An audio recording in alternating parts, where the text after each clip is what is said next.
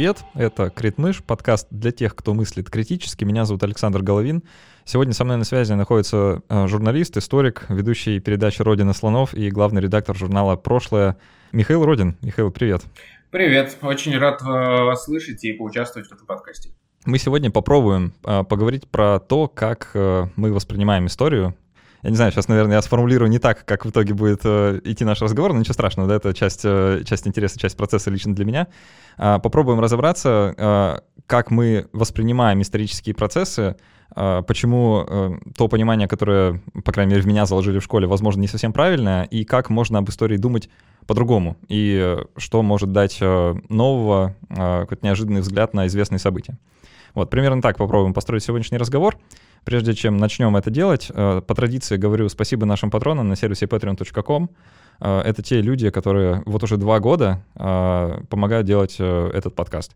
Нам совсем недавно, вот сейчас 16 мая, вчера был эм, юбилей, ну не юбилей, да, день рождения у подкаста, нам исполнилось два года с момента выхода первого эпизода, и все это время патроны помогают нам его делать, за что огромное-огромное спасибо. Вот, а, специально, чтобы патронов как-то отблагодарить, мы делаем несколько вещей. А, во-первых, записываем дополнительные маленькие кусочки сразу после основного выпуска, где мы отвечаем на вопросы патронов, которые собираем. А, сегодня тоже будем это делать. Попробуем раскрыть то, что не успеем в основной части, и еще немного поболтаем, так сказать, после конца. Вот. И мы разыгрываем книги от нашего книжного партнера издательства Манованов и Фербер. И сейчас э, это электронные книги э, в духе времени. Э, и одному из патронов от 5 долларов э, в конце, узнаете, кому достанется э, одна из электронных книг на выбор, потому что э, так система сложилась, что есть возможность предоставить человеку выбор, какую книгу он хочет. Вот. Э, поэтому это прикольно. Э, одному из патронов э, сегодня, как и всегда, каждую неделю повезет. Вот, э, сказал вроде бы все, что должен был. Э, Михаил, давайте приступать. И я хочу начать с признания. Так. Признаюсь честно, признаюсь честно, э, в школе очень не любил историю. Прям один из моих самых нелюбимых предметов. Э, более того, это один из тех предметов, по которому у меня э, почти вышла тройка э, в аттестате. Почти э, э, благодаря милости э, учительницы этого не случилось. Вот, но вообще должно было по-хорошему. Вот, и я, э, пока готовился к нашему сегодняшнему разговору, размышлял об этом, о том, почему, почему так вышло, почему я не любил историю э, в школе и в университете тоже, честно скажу, не, не любил. А, и мне кажется, это связано как раз э, с тем, о чем мы сегодня будем говорить, потому что а, у меня сложилось понимание истории как некого э, такого дискретного набора событий, которые сменяют друг друга во времени линейно. Угу. Вот э, скажите, это, это я такой? или, или, э, как, или, или это у многих людей есть похожая проблема, и дело как-то, э, ну, не во мне лично, а в системе? Я думаю, что дело в системе, причем э, я, э, я постоянно с этим сталкиваюсь. Э, более того, так, я так думаю, что даже историки встречаются с таким э, взглядом на историю. И это, в общем, да, это общая проблема. И я хочу очень действительно интересно по этому поводу порассуждать, даже для меня, даже для человека, который, ну, можно сказать, профессионально занимается историей, потому что я и по образованию историк, и вся моя деятельность журналистская связана с историей. А, и сегодня мы порассуждаем об этом. И вот ваш вопрос, вы так как заходите с тем, что, может быть, вы неправильно думаете, еще что-то. На самом деле, наоборот. Это очень правильная мысль, и она очень интересная. И мне самому интересно будет об этом поговорить, поэтому я сейчас такой дисклеймер сразу сделаю, да, что я сегодня сам буду рассуждать, у меня на многие вопросы даже нет готовых ответов, и особенно... Это самые лучшие вопросы, по-моему, да, да, нет, да, да, нет да. готовых ответов. И я прям с вами хотел бы как раз это все пообсуждать и так подумать на этот счет. А, и плюс еще очень важная, а, важная штука такая, про которую сразу надо сказать, что а, ну, я как чистоплотный человек с научной точки зрения должен это произнести, что мы сейчас, нам придется залазить в разные совершенно области знаний, и, естественно, я не, в большинстве из них не являюсь специалистом, и где-то я там могу наврать что-то по фактуре, э, там ошибиться, там, я не знаю, в датах, в именах, в каких-то даже явлениях, событиях, но тут самое главное для нас сейчас будет э, принцип, да, и, понять, как, как, как, как думать об этих э, событиях, про которые мы будем говорить. Да, и возвращаясь к вопросу, это действительно проблема системы, а, но это не говорит о том, что система порочная. Просто дело в том, что чаще всего люди с, э, сталкиваются с историей в школе, а из, э, школьное образование, оно такое немножко назидательное, что ли, в том смысле, что времени мало, а рассказать надо многое. и нужно сформировать у человека картину мира, поэтому ему в историю вываливают как действительно как такой набор событий, которые там как-то а, по очереди идут чередой, и нужно просто вызубрить эти события и вызубрить их даты. А, где-то понимая, что произошло, а где-то даже и не понимая, и как бы школьному образованию все равно. Но и получается, что история, она состоит из вот этих событий, а эти события, они как кубики такие. Вот знаете, как если э, взять детские кубики и из них такую башенку строить. И вот вся история, она как бы построена из там разной сложности этих башенок или там каких-то зданий. А эти кубики, они такие твердые, цельные, такие все правильные формы. Вот. Но на самом деле а, жизнь гораздо сложнее, и историк не так видит историю, а, как видит ее в школе. А, историк понимает, что этих кубиков на самом деле не существует. Потому что дальше мы будем про это говорить. Любое событие, оно настолько сложное, что оно состоит из огромного количества атомов, которые можно по-разному совершенно связать и выстроить какие-то совершенно разные системы. Эти кубики, они придуманы человеком, историком, ученым, для того, чтобы, ну, как-то обозначить этот объект, что ли, кристаллизовать его, чтобы ему с ним проще было работать. Естественно, детям в школе эти кубики как раз выдают в самом таком простом, понятном виде, вообще их не разбирая и не залезая внутрь, не показывая, как они внутри устроены. И тут, э, э, даже если смотреть на другом уровне, э, Точнее, нет, сейчас пока на этом остановлюсь. И фишка вот в чем, что очень часто, когда люди с критическим мышлением, с зачатками, скажем так, критического мышления, начинают смотреть на историю, они как раз и пытаются, вот они чувствуют, что что-то здесь не так, там как-то начинают об этом думать, но у них есть эти кубики, они их начинают глупо перекладывать, как ребенок, да, с, вот пытаются разные... В другом порядке? Да, в другом порядке просто. И отсюда появляются всякие новые хронологии, Фоменко, еще что-то. И они, они видят, они мыслят параграфами учебника. А, и для них, собственно, ну, история, она дана в параграфе учебника. И они эти параграфы пытаются там как-то перетасовать, а там, может быть, где-то кто-то напутал там что-то с, с датировками. И вот мы давайте просто в одном параграфе поменяем имена, а, и совместим его с другим параграфом, который типа похож по содержанию. Ой, да это, наверное, просто имена напутали. Но историку не так дана история. Историк не видит этого параграфа учебника. И э, если условно мы говорим, историк видит огромное скопище э, информации, которая дана ему в источниках, которые между собой не, свя не связаны часто в какое-то внятное повествование. Потому что, предположим, если мы возьмем, такой пример можно привести, да, у нас есть параграф учебника, где нам рассказывают, что э, Русь во главе с Александром Невским отразила натиск э, псов-рыцарей, да, там, Ливонского ордена, который продвигался на восток.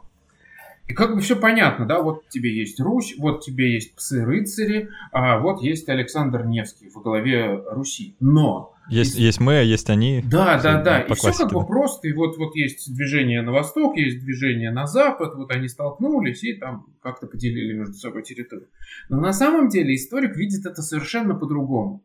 Потому что историк понимает, что в тот момент Русь это, в общем, ну, как там говорят, там, период феодальной раздробленности, но это тоже кубики просто другого размера. это тоже какие-то системы, которые как бы придуманы, чтобы, ну, себе в первую очередь объяснить, что же произошло. На самом деле это э, огромное скопище разрозненных, да, там, городов, каких-то территорий, э, которые в этот момент мыслят себя по-разному, все они связаны представителями одной династии, причем мы их называем Рюриковичами, в тот момент они себя не называли Рюриковичами, ну, то есть они как бы вели себя, там, эти князья, там, к Ярославу Мудрому, они говорили, мы Ярославичи, то есть они как бы дальше туда особенно не залезают в историю. При том, что эти, э, эта династия, она давно раздробилась, она разделилась на огромное количество, там, скажем так, княжеских группировок, которые все между собой враждуют. Есть какие-то территории, где они там по хитрой сложной системе а, меняются. То есть это там один род в одном городе правит, потом они поменялись в другом. И то есть вот это какое-то сложное хитросплетение, которое там без стакана не разберешься на самом деле, как все это устроено.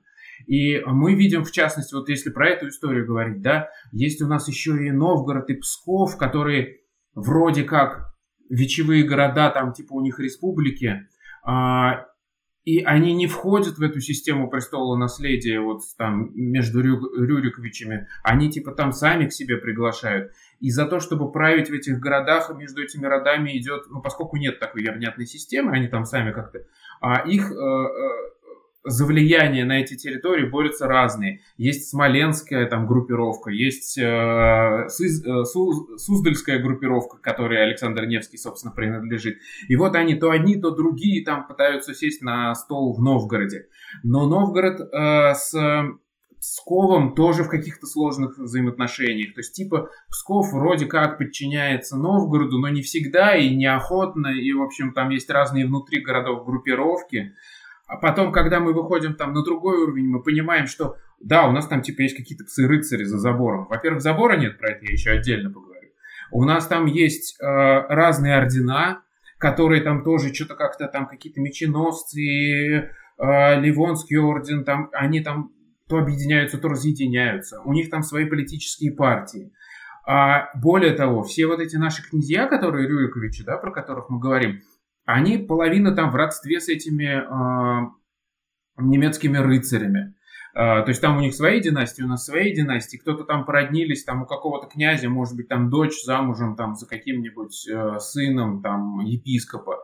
И они там тоже в сложных хитросплетениях. Внутри города есть разные партии. Там, например, в Пскове есть партия, которая поддерживает смоленских князей, есть партия, которая суздальских поддерживает. И там а, вот это знаменитое, там с чего начинается, собственно, этот а, фильм а, про Александра Невского, когда приходят псы-рыцари, типа захватывают Псков. Там, на самом деле, все гораздо... А, и там предатель какой-то сдает их. Ну, казалось бы, вот он предал землю русскую, там еще что-то. А на самом деле, забыл сейчас, как вылетел из головы, как его зовут, он просто принадлежал к другой партии, которая топила, скажем так, за смоленских князей, а смоленские князья там сидели, они считали себя законными, но их выгнали суздальские, те убежали к своим родственникам в Ливонию, поскольку у них там реально родственники. Сидели там несколько лет, потом эта смоленская партия окрепла, позвала их к себе, а те вернулись вместе со своими родственниками-немцами, осадили город, и внутри группировка Смоленская сдала этот город. То есть там ну, реально все очень сложно. А потом э, эти э, посадили, э, орден э, посадил там этих фоктов, ну там двух своих наместников и какой-то там смешной там отряд, там максимум 30 воинов что ли. И совершенно спокойно они там год или сколько-то там жили. А потом пришли Суздальские и выгнали опять эту группировку. То есть там нет вот этой вот, знаете, войны, да, там добра со злом, еще что-то там. Вот. А самое главное, мы откуда все это знаем? У нас, я рассказываю эти события, а на самом-то деле мы, у нас тоже нет нигде там какого-то параграфа учебника э, древнерусского. У нас есть несколько летописей, которые написаны в разных местах, которые по-разному рассказывают эти события. У нас есть Ливонская рифмованная хроника, которая тоже отдельно со своей стороны рассказывает про эти события. То есть у нас э, вот это все событие, казалось бы, оно разваливается на огромное количество каких-то линий, под хитросплетение веревочек. Ну, то есть вот огромное количество сложных вещей. А самое что интересное, в этом всем, э, даже в письменных источниках, вообще не упоминается ну, народ народ безмолвствует, да, там, из другого произведения, чуть более позднего. А народ там тоже все интересно, потому что, да, у нас, я сказал, за забором живут э, немцы. Нет никакого забора, за которым живут немцы. Потому что Псков, предположим, это город, да, у него там какое-то там республиканское управление, а вокруг там сельская округа. А сельская округа, она вообще про этих э, Суздальских и Смоленских, может, даже не слышала. Они знают, что они там каким-то образом к Пскову относятся. Так там э, эти все деревни, они, ну, испокон веков там живут, их предки, и они там, у них там страшная через полосица. Здесь там какая-нибудь, ну, условно, я сейчас говорю, немецкая деревня, там все сложнее, там она не немецкая тоже в тот момент, условно русская. Да, они говорят на разных языках, но они там тоже не, нет такой явной черты, да, вот, вот там живут немцы. Нет, они там в перемешку все вот на границе, они там проникнуты, как, ну, как сказать, вот, как, знаете, две краски разлить, и они там все перемешиваются. И точно так же одна деревня там условно русская, другая условно немецкая. Они там тоже в каких-то родственных связях. И когда там э, они там наши, условно, русские из Пскова, пришла новость, что там пришел Невский и сейчас пойдет походом на, условно, на немцев, Естественно, они там своим этим корешам из соседней деревни говорят, слышь, там у нас какая-то буча, вы там аккуратнее, там спрячьтесь. Сейчас пойдут, потому что наши будут ваших там э, бить. Вот, ну то есть, а им же жить вместе, они там столетиями так живут. Вот, и то есть мы видим какое-то сложное месиво, вот этот процесс, который нельзя описать в параграфе учебника, естественно. И историки этим занимаются. И они придумывают вот эти модели. Но эти модели, их построение, оно всегда усложняется и меняется, потому что тут очень, э, ну вот, мне нравится, например, э, сравнение истории с астрономией. Э, в том смысле, что астрономия, она тоже развивалась, и там тоже все очень сложно с наблюдением, с источниками информации и так далее. И вот, например, была какая-то старая, ну там, условно, эти астрологи какие-нибудь, да, они сидели, наблюдали, на, смотрели на звездное небо, и они что там видели? Они на самом деле там видели месиво из точек. И они пытались как-то понять, как это все устроено. Они пытались там найти структуру. И они выделили вот эти вот созвездия, да, которые им там как-то, ну вот, хоть как-то структурировать это пространство. У них там звездочки э, слились в какие-то фигуры явные. Мы сейчас со своим знанием астрономии понимаем, что эти созвездия это, ну, это модели, это фигуры, которые абсолютно бессмысленные с точки зрения современной астрономии. Потому что в эти созвездия могут складываться звездочки, которые друг от друга находятся там на огромных расстояниях, в разных галактиках. Просто они по светимости вот в таком, как это называется, в такой проекции совпали, да, с этой точки зрения их можно там как-то видеть. А на самом деле они между собой вообще ничего общего не имеют. Точно так же и историки, когда смотрят на какие-то факты, э, точнее, события, да, тут вопрос, как связать это огромное количество фактов в какое-то событие, да, там, революция. Что такое революция? Там, это я про отдельно, отдельно хотел бы поговорить. Но сначала еще хотя бы с фактами разобраться. Для историка тоже вот этот сам по себе отдельный факт, это уже тоже проблема. Потому что факт нам не дан непосредственно. Мы не знаем, да, что Александр Невский пришел и кого-то там выгнал из Пскова. Мы видим ряд источников, где написано об этом событии с разных сторон, разными словами, там они могут спорить между собой, еще что-то. То есть мы этот факт сначала тоже конструировать должны из разных источников. И это, с одной стороны, как бы часто используется в спорах о том, что типа, а, история не наука, у них нет четких точных фактов. Но на самом деле тут опять же возвращаясь к астрономии, я очень люблю сравнивать историю с астрономией. Астрономы не исследуют звезды, астрономы исследуют свет, который пришел к нам от звезд. И что там на самом деле случилось со звездой, никто не знает. И мы должны интерпретировать.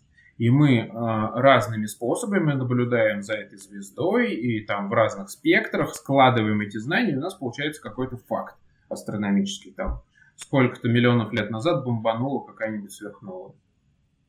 То же самое орбиты планет, они не нарисованы в пространстве да, вокруг Солнца. А, э, это придуманная линия, да, по которой движется планета. И мы понимаем, что мы ее там начертили в какой-то момент на каком-то уровне развития астрономии в форме эллипса. А на самом деле это неправильный эллипс, потому что она в какой-то момент планета отклоняется, потому что ее там тянет какое-то другое, более тяжелое тело, еще что-то.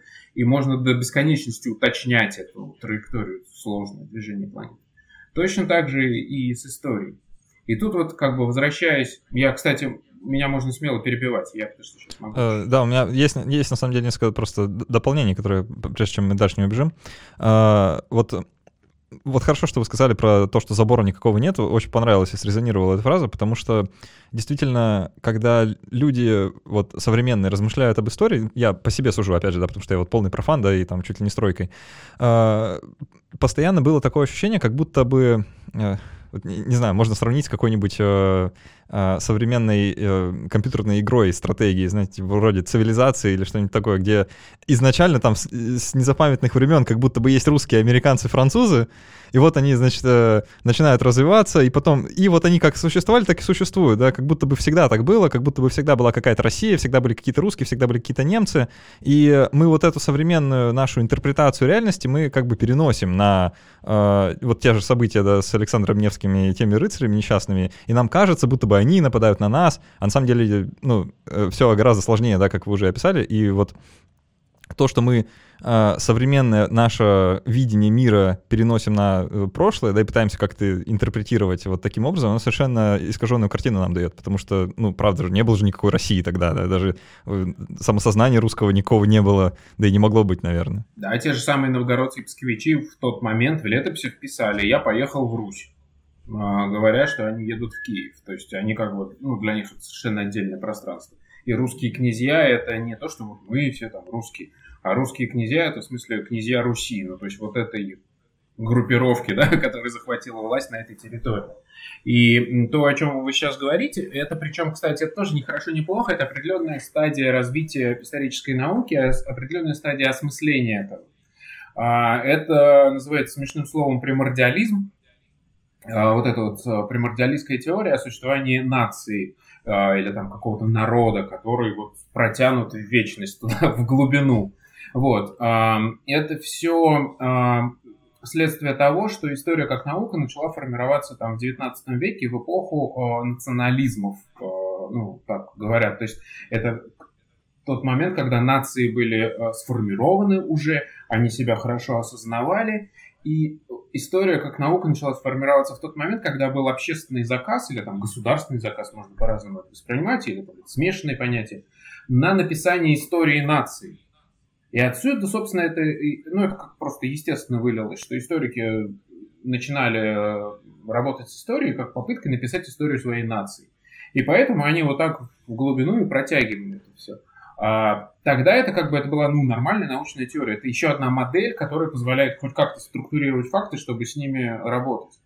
Вот. Сейчас понятно, что никаких наций там в протяженности там, в глубину эпох нет, что нации — это сложно конструируемое понятие, которое меняется в течение времени, которое когда-то там вообще нация может развалиться, когда-то она может собраться, впитать в себя какие-то другие элементы, еще что-то.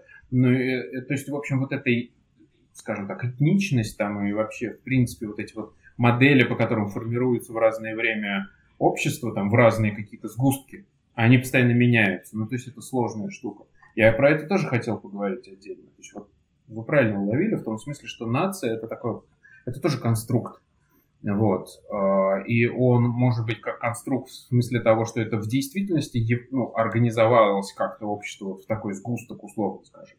А может быть как э, конструкт в смысле, что мы смотрим со стороны на это и называем нацией вот это.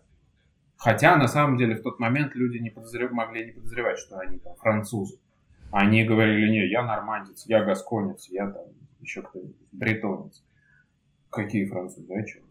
Ну, в смысле, они знают это слово, но не ассоциируют себя.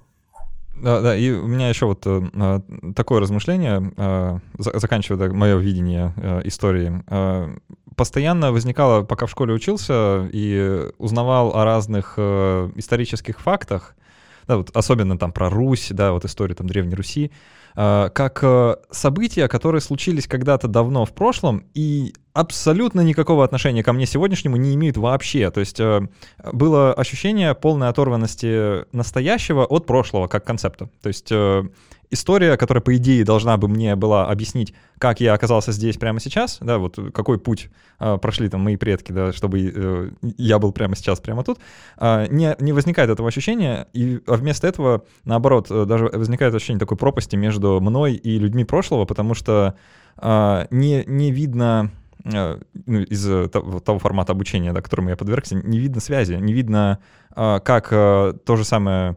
не знаю, те, те же самые походы Александра Невского и приключения его с рыцарями, да, как они повлияли на то, как сформировалось там русское государство в дальнейшем, и как оно функционировало, да, и как это непосредственно отразилось на мне, я не знаю, потому что никто никогда таких вопросов не задавал, никто никогда не, ну, не предлагал так подумать, а вместо этого предлагалось просто запомнить, да, вот череду, фра... Э, череду дат, и как будто бы э, время, когда какое-то событие произошло, гораздо важнее, чем Почему да. оно произошло, да, и, какой, и какие последствия у этого события, собственно, есть? Ну, да, есть такая проблема. Это как раз, э, вот, грубо говоря, фишка в чем, если возвращаться к тем метафоре кубиков, про которые я говорил, кубики, они же, вот, они, говорю, они цельные, они твердые, э, и они между собой не взаимосвязаны. Просто положили друг на друга, и все. В определенной последовательности. И тут надо понимать, что кубики, во-первых, не существуют, а во-вторых, через них протянуто огромное количество линий, которые их между собой связывают и так далее. Ну, то есть это вот такая сложная штука. И, собственно, да, то, о чем я дальше хотел, если мы можем продолжать. Да, да, конечно, по, конечно. По моей какой-то логике рассуждения, это вот как раз фишка в том, что кубик это событие. И сама вот эта вот огранка этого кубика, это тоже большая проблема, потому что понять, что такое событие, мы видим, да, огромное облако фактов, ну, каких-то мелких событий, которые происходят каждый день. Что из этого там революция, например, потому что в этот день произошло огромное количество э, мелких событий, мелких фактов. Кто-то, кто-то куда-то пошел, кто-то кого-то убил, а вот э, почему... А именно... где, где сама революция, непонятно. Да, да, где сама, собственно, революция. Или там, что такое революция? Вот мы говорим, да, что такое э, революция, это там смена общественного строя. Что такое общественный строй? В какой момент мы должны понять, что он сменился? династия одна на другую поменялась, это революция или нет? Или это просто монархический переворот? Или там а, временное правительство пришло? Это уже революция или еще нет? Или там пришел к власти новый класс. А что такое новый класс вообще? Кто такие? Рабочие, да? Захватили власть рабочие. Кто такие рабочие? Они вообще в этот момент все осознавали, что они класс рабочий. То есть, грубо говоря, да, я понимаю, там рабочие одного какого-то завода, завода Путиловского. Вот у них есть какая-то, ну, как сказать, они все друг друга знают, и они понимают, что они занимаются одним и тем же трудом. И они поэтому как-то могут себя ассоциировать. А, а, а считают ли они такими же, как они там ткачей из, из Иванова, предположим? Осознают ли они, что они один класс? Или там, предположим, да, есть рабочие, а есть э, на каком-то Путиловском заводе, где есть какая-нибудь большая печь, которую нужно топить углем. А человек, который э, возит уголь э, для этих печей, он, он, он рабочий или уже нет? А если он вообще крестьянин, и он приезжает там только зимой, предположим, Петербург э, возить этот уголь, а летом работает где-нибудь там, хлеб собирает. Вот он рабочий или нет? И тут вот это вот все, это что же такие, ну это, это моделирование, да, истории. Мы должны выделять, мы, чтобы думать, чтобы э, как-то процессы структурировать, мы должны придумывать вот эти вот штуки а, какие-то модели. И мы с ними всегда работаем. И для любого историка он понимает, что он имеет дело с абстракциями, которые он сам выделяет. И поэтому историки, ну, аккуратнее, что ли, с этими кубиками, да, обращаются. Они понимают вообще, что эти кубики только у них в голове. Вот. И очень много вопросов возникает по поводу, да, этих же самых, самых событий. А если а, мы рассуждаем об истории и, собственно, взаимосвязи этих событий. Самое же интересное как раз это взаимосвязи между этими событиями. Это вопрос, какие события выделять, какие важные, какие не важные. Да, вот этот э, убил э, кого-то на улице, э, это имеет отношение к революции или это просто мародерство во время революции? Ну, то есть он там мог убить даже по политическим причинам. Но на самом деле ему там не знаю, понравилась золотая цепочка на этом буржуе. А, да, это как бы столкновение классов рабочих убил буржуя на улице. Вроде как, да, и это имеет отношение к революции, потому что все вокруг убивают. Но на самом деле он его убил не потому, что он там классовую ненависть к нему испытывал, а решил под шумок просто забрать там эту цепочку, часы себе, там, или просто обшарить карман. И вот очень сложно вот понимать, где границы у этих кубиков всех. И еще интереснее, какие события мы выделяем как важные, а какие нет, и взаимосвязи, когда ищем между этими событиями. Потому что, например, да, там, когда неизбежно мы свою историю воспринимаем как свою же память, свою историю своей страны и как э, орудие для там, выяснения взаимоотношений каких Э, но это уже, скажем так, прикладная часть истории, которая не имеет отношения к науке. Да? Наука не, тому не должна доказывать, кто прав, кто не виноват, кто злодей, там, кто не злодей. Ну, например, когда есть говорят про нашу историю, там часто вспоминают пакт Молотова-Риббентропа. Типа, а, вот Советский Союз заключил договор там, о разделе Польши с фашистской Германией. Как они могли с фашистами заключать договор? И тут сейчас по этому поводу там очень большое там общественное разногласия большие по этому поводу, как к этому относиться. Но проблема в том, что, опять же, да, вот историк, он не должен вообще делать... Э, э, это вопрос общественного самосознания, как мы к этому. Это вопрос осмысления истории. Это уже не про науку вообще. Это про общество и там рефлексию какую-то.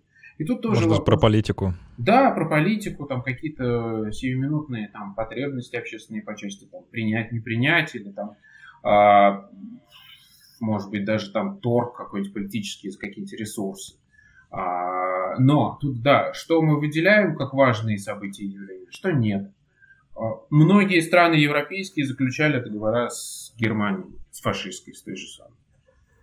Почему мы говорим только про пакт Молотова-Риббентропа? Или там, почему мы сейчас вспомнили, что другие, другие эти, то есть мы защищаемся. Но вопрос очень тонкий, как это все сконструировать. Но опять же, я считаю, что это не имеет никакого отношения к науке.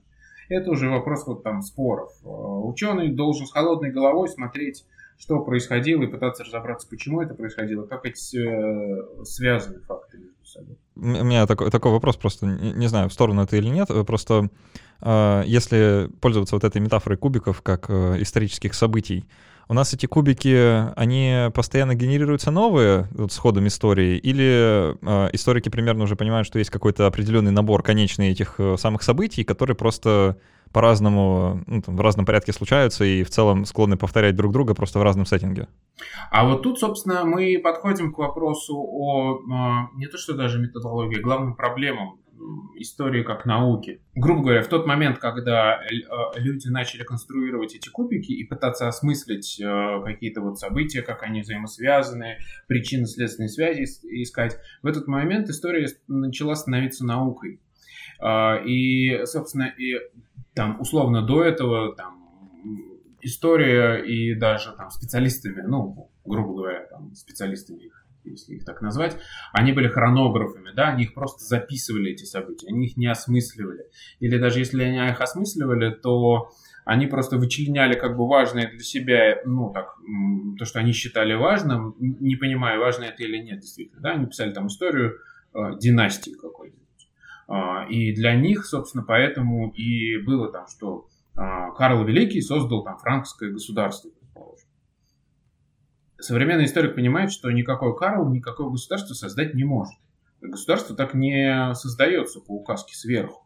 А, современный историк понимает, что государство это сложная штука, должны быть какие-то общественные механизмы, какие-то экономические связи, там, э, и кучу факторов должно сложиться, чтобы возникло государство.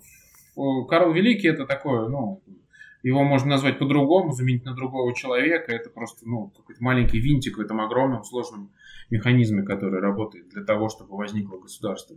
И, собственно, вот в тот момент, когда мы начали придумывать эти кубики, мы начали конструировать историю, как э, пытаться разобраться, как это устроено. Точно так же, как астрономы, глядя на звездное небо, небо понимают, что как это все устроено, они же а, грубо говоря, Солнечная система это тоже некоторый такой мыслительный ну, конструкт. А, в том смысле, что нужно было понять, ага, вот здесь Солнце в середине, вот здесь вокруг него орбиты, орбиты, ну, как воображаемые линии, по которым крутится это все. Потому что сейчас большая же, да, проблема границы Солнечной системы. Ну, это, это довольно странная идея, по-моему, искать границы Солнечной системы. Вот, да, и там каждый, каждый день новый, ну, это даже не гипотеза, а это вот как раз новый мыслительный конструкт, где она заканчивается. Да. Что такое гелиосфера, где там, докуда долетают там, какие-то там фотоны, не разбираюсь в этом все. То же самое и здесь. А, и, и тогда были придуманы вот эти вот э, первые конструкты. То есть мы не просто стали перечислять события, как хронографы делали так, а там появился какой-нибудь Маркс и Энгельс, которые, ну, абсолютно, на мой взгляд, абсолютно гениальные люди. Понятно, что они были не первые, не последние, там, не с воздуха взяли свои идеи, но вот если вот взять вот там формационный подход, который они придумали, собственно, вот эти вот формации, это что же кубики? Вот, типа, вот рабовладение, вот тебе феодализм, вот тебе там абсолютизм потом, и там, капитализм начинается. Не было же никакого там 19 июня там какого-нибудь года. Закончился феодализм, ура, мы перешли там все в капитализм. Ничего такого не было. Люди как жили, так и жили. Они не знали, что у них вообще феодализм. Само понятие феодализма, э, слово вот это, оно появилось в конце 18 века э, во время Великой Французской революции. Плюс-минус там. Э, теоретики такие, вот как-то им надо было обозвать, что было до этого феодализма уже не было в тот момент. И они обозвали так вот это явление. и искусственно придумав, что такое феодализм. Сейчас вообще большие споры там среди историков по поводу феодализма, потому что когда там пытаются объяснить это явление, да, ты выделяешь какие-то набор факторов, выясняется, что феодализм-то, в общем, был не в Европе, а во Франции, и не во Франции, а там в Южной Франции, и не в Южной Франции, а конкретно там, условно, в Провансе, и вообще не в Средневековье, а там с 1450 по там 1450. И только там вот сложились вот эти вот все факторы, которые мы называем классическим феодализмом. Ну, опять же говорю, сейчас могу там врать по цифрам, датам. Там. Ну, суть такова. А, а вот а в соседней там про, в соседней провинции там никогда такого не было. И там, условно, никогда не было такого деления, да, никогда не было таких взаимоотношений. Да, что-то было, что-то нет, что-то похожее, что-то нет. Или там, предположим, известно, что такое феодализм в первую очередь. Это там четкое деление на класс, да? сословие точнее. Тут Вот. Но потом мы начинаем углубляться, мы понимаем, что в Италии там в какой-нибудь в какой-то момент там при одной переписи условно населения там в деревне люди могли записать себя крестьянами, а, а в другу, при другой переписи населения, потому что им там по налогам так удобнее было, они могли себя записать там в дворяне или там в горожане ну, типа, они якобы принадлежат коммуне этого города. Или там в какой-то момент они там себя считают независимыми, ну, потому что вот мы такие гордые независимые, никому налоги платить не будем. А потом, когда война началась, все вдруг хоп, стали вассалами там какого-нибудь э, этого, герцога. Ну, потому что как бы хочется прислониться к силе, чтобы тебя защищал этот герцог Ньюем и твои верные подданные. И мы понимаем, что это все так сложно устроено, и понятно, что а, почему, собственно, там Маркс, Энгельс э, гениальные люди. Опять же, я говорю, не только они, и не в пустом месте они не с нуля возникли их мысли. Они создали эти кубики, которые позволили, а, ну, хоть как-то систематизировать на том уровне. Но тут вопрос возникает вот в чем, да, когда там сейчас очень там любят всякие а, поклонники, скажем так, коммунистической идеологии кричать о том, что типа вот как вы смеете трогать Маркса и там марксизм, как вы смеете там трогать формационный подход, вы там не трогайте святое. Ну, пардон, это наука, она развивается. Это то же самое, что там говорить не трогайте Ньютона. А, черт побери, физика за это время ушла далеко вперед. Мы много чего узнали о мире. Мы понимаем, что там физика Ньютона, ну, она, естественно, на каких-то масштабах там мы используем эти законы, но уже там как бы мы сейчас говорим про микромир, там, да, про макромир и алло, механика уже ну, далеко не везде рулит и недалеко, далеко не все нам позволяет объяснить. То же самое с этими а, товарищами при всем уважении, Чарльз Дарвин, он гений тоже абсолютно. Но мы понимаем, что современная синтетическая теория эволюции, она уже как бы далеко ушла вперед. Мы признаем э, Дарвина, но по нему мы в школе учиться уже не будем, потому что мы гораздо глубже понимаем. Дарвин вообще о существовании генов-то не знал. Не знаю, это как э, искать сейчас ошибки в теории Дарвина. Многие любят это делать, э, да. указывать э, то, что угу. Дарвин ошибался, оказывается, да. действительно, он, он правда ошибался. вот это сюрприз. Да. А, есть вот такое размышление по поводу э, тоже и Маркса и Энгельса, и вообще в целом того, как э, э какие-то идеи, которые возникают э, в историческом развитии человечества, что ли, как они э, меняют направление этого развития и как они влияют на то, в, в последующем, как мы из будущего, да, то есть вот прямо сейчас, из настоящего, точнее, mm-hmm. воспринимаем прошлое, да. А, вот, например, вот эта идея про феодализм, да, uh, как, как вы сказали, не было такой идеи у людей в головах как, вот в то время, когда, по идее, был феодализм. Мы да, живем при понятия... феодализме, да, они такого не говорили. Да, да, никто... здравствуйте, как ваш феодализм сегодня поживает, да, не было такого. Uh, и люди в целом мыслили какими-то другими категориями, а потом уже спустя века появились, э, появился кто-то, кто сказал, а, давайте вот об этом подумаем вот так, назовем это таким словом, и теперь вот, у нас есть понятие о феодализме. То же самое касается наций, да, э, там вот 18 э, замечательный век, 19 век, когда все вот это завертелось, да, с кульминацией в 20-м, вся вот эта идея про национальное государство. И мы сейчас живем, и кажется, как будто всегда так было. Вообще вот просто а, абсолютно всегда. А, а, и эта идея кажется настолько очевидной, что часто, знаете, сталкиваюсь вот с таким вот отношением к прошлому, к, к предкам вообще, как к не очень далеким людям. А, потому что, ну что же они, а, в 16 веке, что англичане-то не знали, что торговать людьми — это плохо? Да. Что, не, да. не было у них, что ли, такой идеи? А, оказывается, не было. Точнее, была, но с оговорками, да? И э, вот э, когда мы берем... Вопрос, какими современные... людьми, в, какого, в каких условиях, и что значит торговать? Это, это много да. вопросов. Да-да, за какие деньги, да, кто покупает, кто продает, это все важно.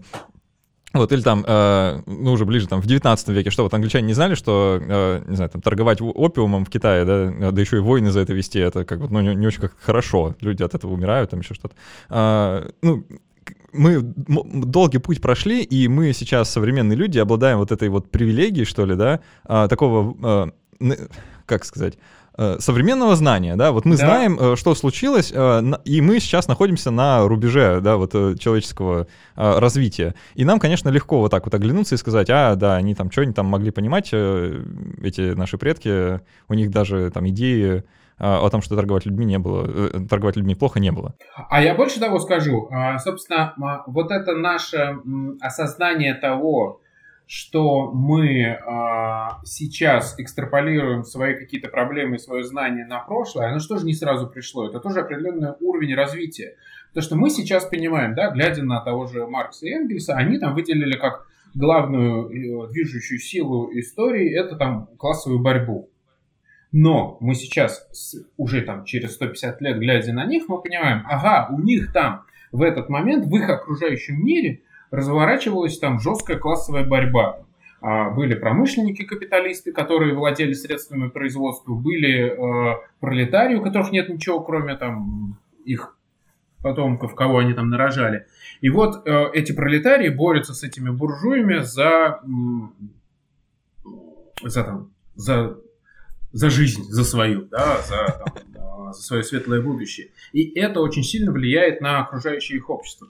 Маркс и Энгельс такие, ага, давай посмотрим, а что там до этого-то были, какие там были классы, как они, за что они там боролись. И они взяли эту схему, там как-то вот э, ее там, термин музыкальный есть хороший, э, господи, как это называется, когда из одной тональности в другую это переводится. Модулировали. Да, на прошлое. А они ее так раз и везде увидели это же. Но вопрос в том, что да, там, а, не знаю, а, в поздней Римской империи колонны а, они себя осознавали рабами или крепостными? Осознавали ли они себя единым классом или нет? Неважно. Они взяли эту абстракцию, которая помогла им, но это может быть идея, это она и неверная, но она помогла в любом случае структурировать вот эти вот огромные скопище фактов какие-то события, и эти события связать в какие-то там явления и процессы. И это помогло им. Это знаете, как с этой, э, ну, это помогло науке что-то там понимать. А, детская такая есть игра, э, ну, не игра, я не знаю, как это, развлечение, да, когда на картинке есть э, огромное там облако точечек, и они все пронумерованы. И нужно эти точечки между собой связать там в правильной последовательности, у тебя появляются какие-то э, структурки, да, и ты можешь там... Но проблема в том, что мы накапливаем знания, у нас нет вот этого всего а, скопишь облако точек сразу, во-первых, оно нам не дано, а, а во-вторых, они не пронумерованы. И, например, условно, если мы говорим про Маркса с Энгельсом, условно, у них было тогда только на листе только три точки. Естественно, они их э, взяли и э, соединили в треугольничек. А потом знания накапливаются, у нас вокруг появляются новые, новые, новые точки, и мы их помог, можем по-другому соединить. Мы понимаем, что это нифига не треугольник, а нос лисы. Вот. И, э, то есть, как, грубо говоря, когда Маркс с Энгельсом строили свою теорию, они, по сути, ничего не знали про историю Китая. Они ничего не знали про историю Индонезии. Они что-то там слышали про историю этих американских индейцев. А, и они делали выводы на маленьком количестве информации, на маленьком количестве фактов. И, предположим, да, я очень люблю эту историю о том, что а, там вот когда уже там в 20 веке там начали всерьез там размышлять по поводу, ну, начали, я сейчас к этому еще приду, да, сравнивать развитие цивилизаций разных. И вот все такие думали, ну как так, Китай какой-то странный, ну не может быть такого. Везде там государства в субтропиках возникли, а в Китае почему-то раз и в умеренном климате. Ну как так? Ну, что-то выпадает, значит, какая-то система не работает, что-то у нас нелогично. А во второй половине 20 века там археологи начали копать в огромном количестве а, в субтропиках, и выяснилось, а, так мы просто ну, не накопали еще. И выясняется, что да, у нас там а, ранний неолит в Китае, он и там первые государства начали, прото-государственное образование, начали возникать, как и положено в субтропиках. Мы просто этого раньше не знали. А Маркус с Энгельсом, ну, они вообще еще об этом не думали, у них, в принципе, еще не было вот этого количества огромного данных, которые можно было проанализировать. Они анализировали только то, что они могли, поскольку только то, что знали. И, естественно, современные теории лучше, чем те старые теории. Просто потому, что они оперируют большим количеством данных. Но вот эти мыслительные процессы, которые выстроили э, Маркс и Энгельс, условно, не только они, они нам очень сильно помогли, они продвинули вперед вот эту всю систематизацию. И тут мы подходим к очень важному вопросу, да, о чем часто говорят, там вот история не наука, там это искусство, еще что-то.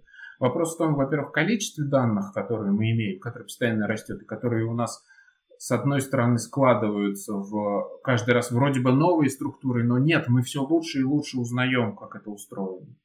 А, но тут еще и такой важный вопрос, что а, любая наука, она становится наукой в тот момент, когда она может проводить эксперименты, опыты и следить за повторяющимися явлениями, чтобы только тогда ты можешь систему уловить. Ну да, грубо говоря, чтобы понять а, вокруг звезды там звезда просто там мерцает или вокруг нее планета крутится. Нужно за ней понаблюдать и понять, что ага, она там с определенной периодичностью мерцает. И мы понимаем, что это вокруг нее планета пролетает, и, и мы понимаем, как устроена эта Солнечная система. И тут то же да, самое. Нужно, ну, нужно, чтобы эта планета несколько раз пролетела, да, да, хотя да. бы два, чтобы да, мы, мы могли хоть что-то понять. Личность. И то же самое с историей. Чтобы понять, как устроены исторические процессы, по-хорошему мы должны много раз пронаблюдать, как эти процессы происходят. И тогда мы уловим э, какую-то систему. И я очень люблю, есть такой этот, э, у Азимова, по-моему, цикл э, книжек «Основания». Да, я, зна- я знаком, угу. читал э, основную трилогию. Да, и там, соответственно, собственно, гениальная штука. Там вот этот вот гений, э, как, я забыл, как это называется. Гарри Селдон, по-моему, его зовут. Да, Гарри Селдон. я имею в виду, да, какую-то науку он придумал там. Что-то. Пси- психоистория. Да, психоистория. Она начнет построена. У него есть вселенная с огромным количеством миров. И он, пронаблюдав много раз эти процессы, выстроил и понял, как это работает. И поэтому он может предугадывать, что будет дальше. А, там, и, даже, и... там даже же была эта галактическая империя, которая там угу. описывается, она уже на тот момент, на начало основных событий, она уже прошла там 5 или 6 итераций, как бы вот развалы и да. снова становления. И это как раз, э, ну, легло там в основу анализа, видимо, да, вот, и угу. построения самой теории. А у нас, к сожалению, только одна планета. И цивилизации возникало считанное количество раз. А, и фишка в том, что если мы хотим разобраться с тем, как это работает, нам нужно, во-первых, а, найти все эти цивилизации, хорошо изучить, как они возникли, собрать, грубо говоря, вот это огромное количество фактов и сравнивать. И мы сейчас, а история в этом смысле, она очень молодая наука, она вот начала только осознавать э, я, кстати, от Маркса с Энгельсом, когда отвлекся, там сейчас я попробую тут хвостик закрыть, да, э, отрубить эту веточку. Фишка вот в чем, да, когда я говорил, что это тоже сам факт того, что мы понимаем, что мы современные какие-то процессы свое мышление экстраполируем в прошлое, мы сами это поняли не так давно. И это, казалось бы, разрушает ну, все, что сделали наши предки. Но на самом деле нет. Это вот там постмодернисты, когда появилась вот это, собственно, это, ну вот философия постмодернизма, они такие, а, наше сознание влияет на наше восприятие, значит, мы ничего не можем понять. Нет, нет. Мы, осознав это, можем с этим бороться. Это методологическая проблема, которую мы осознали. И точно так же, да, мы понимаем, что мы э, задаем вопросы из современности.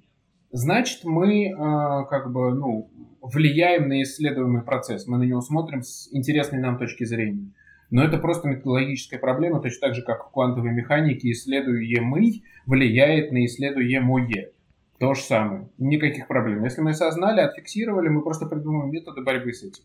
Так вот, да, и возвращаясь к этому. А Селдон мог проанализировать много раз, как развивалась цивилизация, и понять, как э, логика это работает. И здесь то же самое. Мы сейчас только начинаем исследовать там разные цивилизации. Как а, в, в, в Индонезии возникло независимо от себя э, государство, как в Новом Свете возникали государства. из-за чего они э, возникали. Мы можем их сравнивать между собой. Мы видим, как письменность возникала несколько раз в разных частях света, независимо друг от друга, потому что сейчас, насколько если мне память не изменяет, у нас есть э, раз, два, три, четыре, по-моему, точно доказанных независимых процесса возникновения письменности. То есть, условно, это где-то там в Америке, э, отдельно там в Передней Азии, ну там, скажем так, на Ближнем Востоке, не будем говорить, там спорят, а египетская и месопотамская письменность отдельно друг от друга возникли или все-таки влияли друг на друга? Потому что есть такая сейчас версия, что сначала все-таки в Месопотамии возникла, а потом идея была заимствована в Египте. А может быть независимо, черт знает. А, плюс есть Китай, который точно отдельно возникла там эта письменность. И есть остров Пасхи, между прочим. Маленькая точка, вот, которая посреди Тихого океана, но есть такое подозрение, что туда эта идея письменности сама не была принесена, она там сама родилась, независимо.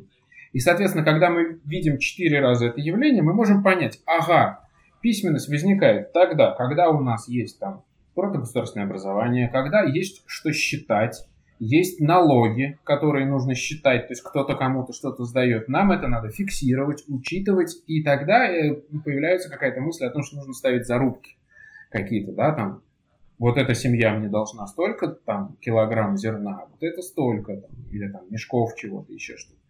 И мы понимаем, что, ага, значит, наверное, все-таки вот счет э, лежит в основе письменности. Или, предположим, другая версия, да, у нас есть египтяне, которые, у которых была мысль о том, что человек как бы не мертв, ну, то есть он продолжает каким-то образом где-то существовать, там, пусть в загробном мире, если мы про него помним. Значит, нам нужно записать его имя каким-то там значком. И таким образом как бы сохранять о нем память. И, может быть, это являлось основой письменности. Но в любом случае мы можем понять, да, сравнить между собой эти общества и попытаться выловить вот эти общие моменты, которые приводят к появлению письменности. То же самое с, с государством. И вот когда у нас есть основа для этого анализа, несколько раз повторяющееся явление, мы можем как бы о нем с научной точки зрения как-то думать. И мы не так давно вообще к этому пришли. Ну, в том смысле, что собрали какое-то количество вот этих вот данных, о которых я сейчас рассуждаю. Маркс с Энгельсом ничего не знали про письменность на Пасхе, на острове Пасхи. Они ничего не знали про... Ну, то есть они, конечно, знали, да, там, про цивилизацию майя. Но сравнить с тем, что вот я там делаю, да, программу «Родина слонов» или там журнал «Прошлое», мы постоянно рассказываем о очень важных, очень важных фактах, которые нам стали известны, ну, там буквально 20 лет назад, 30 лет назад, 5 лет назад. Вчера раскопали чего-то. Новый, новый какой-то кирпичик знания вот, вот в эту систему, которую мы можем уложить, чтобы анализировать ее. И поэтому, да, история — это наука, просто она развивающаяся наука. Заметьте, вы мне не задавали этот вопрос, наука или история. Но я все время про это говорю, потому что очень любят про это люди там, спрашивать, спорить, утверждать. А люди, которые вот ничего в этом не понимают, не знают, но почему-то смело утверждают. Да, ну я, я, конечно, такой вопрос задавать не стану. Я предлагаю э, закончить э, вот на таком вопросе. Угу. А, как вы думаете, достигнет ли когда-то история, э, как наука, такого уровня развития, что историки действительно будут э, всемогущи, как Гарри Селдон из э, цикла основания Айзека Азимова, и сможет предсказывать какие-то большие э, мировые события с достаточной точностью, что это станет не знаю, проблемой. Мне почему-то кажется, что это в первую очередь проблема. А мне кажется, вы, собственно, в вопросе вашем заключается ответ. А, если а, цивилизация сможет просуществовать настолько долго, а, что мы заселим всю Вселенную, и у нас будут, вот, будет возможность для такого анализа, и мы много раз увидим, как там занесенная жизнь превращается в общество и формирует государство, тогда да, но мы можем уничтожить там друг друга через неделю в результате атомной войны, и, и все. И тогда у нас шансов нет э, на такой на такую силу истории, да, что мы не сможем, не успеет просто развиться, получить такой материал для анализа. Хорошая новость заключается в том, что если вы, уважаемые слушатели, этот выпуск слушаете, значит, через неделю все, все было хорошо, и мы друг друга не уничтожили, и у нас еще есть немножко времени. А, ну что, на этом тогда будем а, заканчивать. У нас в гостях был Михаил Родин, а, журналист, историк, ведущий программы «Родина слонов» и главный редактор портала, и как лучше сказать, издания прошлое.ком. Да, как не называйте, Журнала, да. печку не кладите и читайте. Да, да, как, называйте как угодно, главное, переходите по ссылкам в описании, слушайте, читайте, комментируйте и узнавайте историю, это интересно, внезапно. Вот бы мне это кто в школе рассказал. Я вот рад, а что это, мне кажется, это очень важный э, вывод из всей этой беседы. Да. А, ну, надеюсь, что а, вам понравилось и достаточно пищи для размышления, а, есть над чем подумать. Мы продолжим в формате после каста, ответим на вопросы наших патронов и, возможно, углубимся а, в какую-то сторону, в которую не успели в основном выпуске. А, Михаил, спасибо еще раз за то, что нашли время в такой непростой период э, жизни э, человеческой и в таких непростых условиях. Спасибо за то, что дали возможность порассуждать на такие интересные темы. Мне вот лично было страшно интересно. Я для себя что-то С удовольствием. в процессе разговора. Отлично. Ну что, тогда будем прощаться. Спасибо, что были с нами. А, о, нет! Э, так. Совсем забыл. А, мы разыгрываем книгу от нашего книжного партнера издательства «Миф». И э, рандомайзер э, показал, что победителем сегодняшнего розыгрыша становится наш патрон под ником dotget satatus. Э, прошу прощения, если что-то произнес неправильно, но uh, .get status uh, я скоро вам напишу и отправлю. Промокод на активацию книги можно будет выбрать. Там очень хорошие варианты из добротного научпопа, который в мифе представлен. Вот, теперь точно все.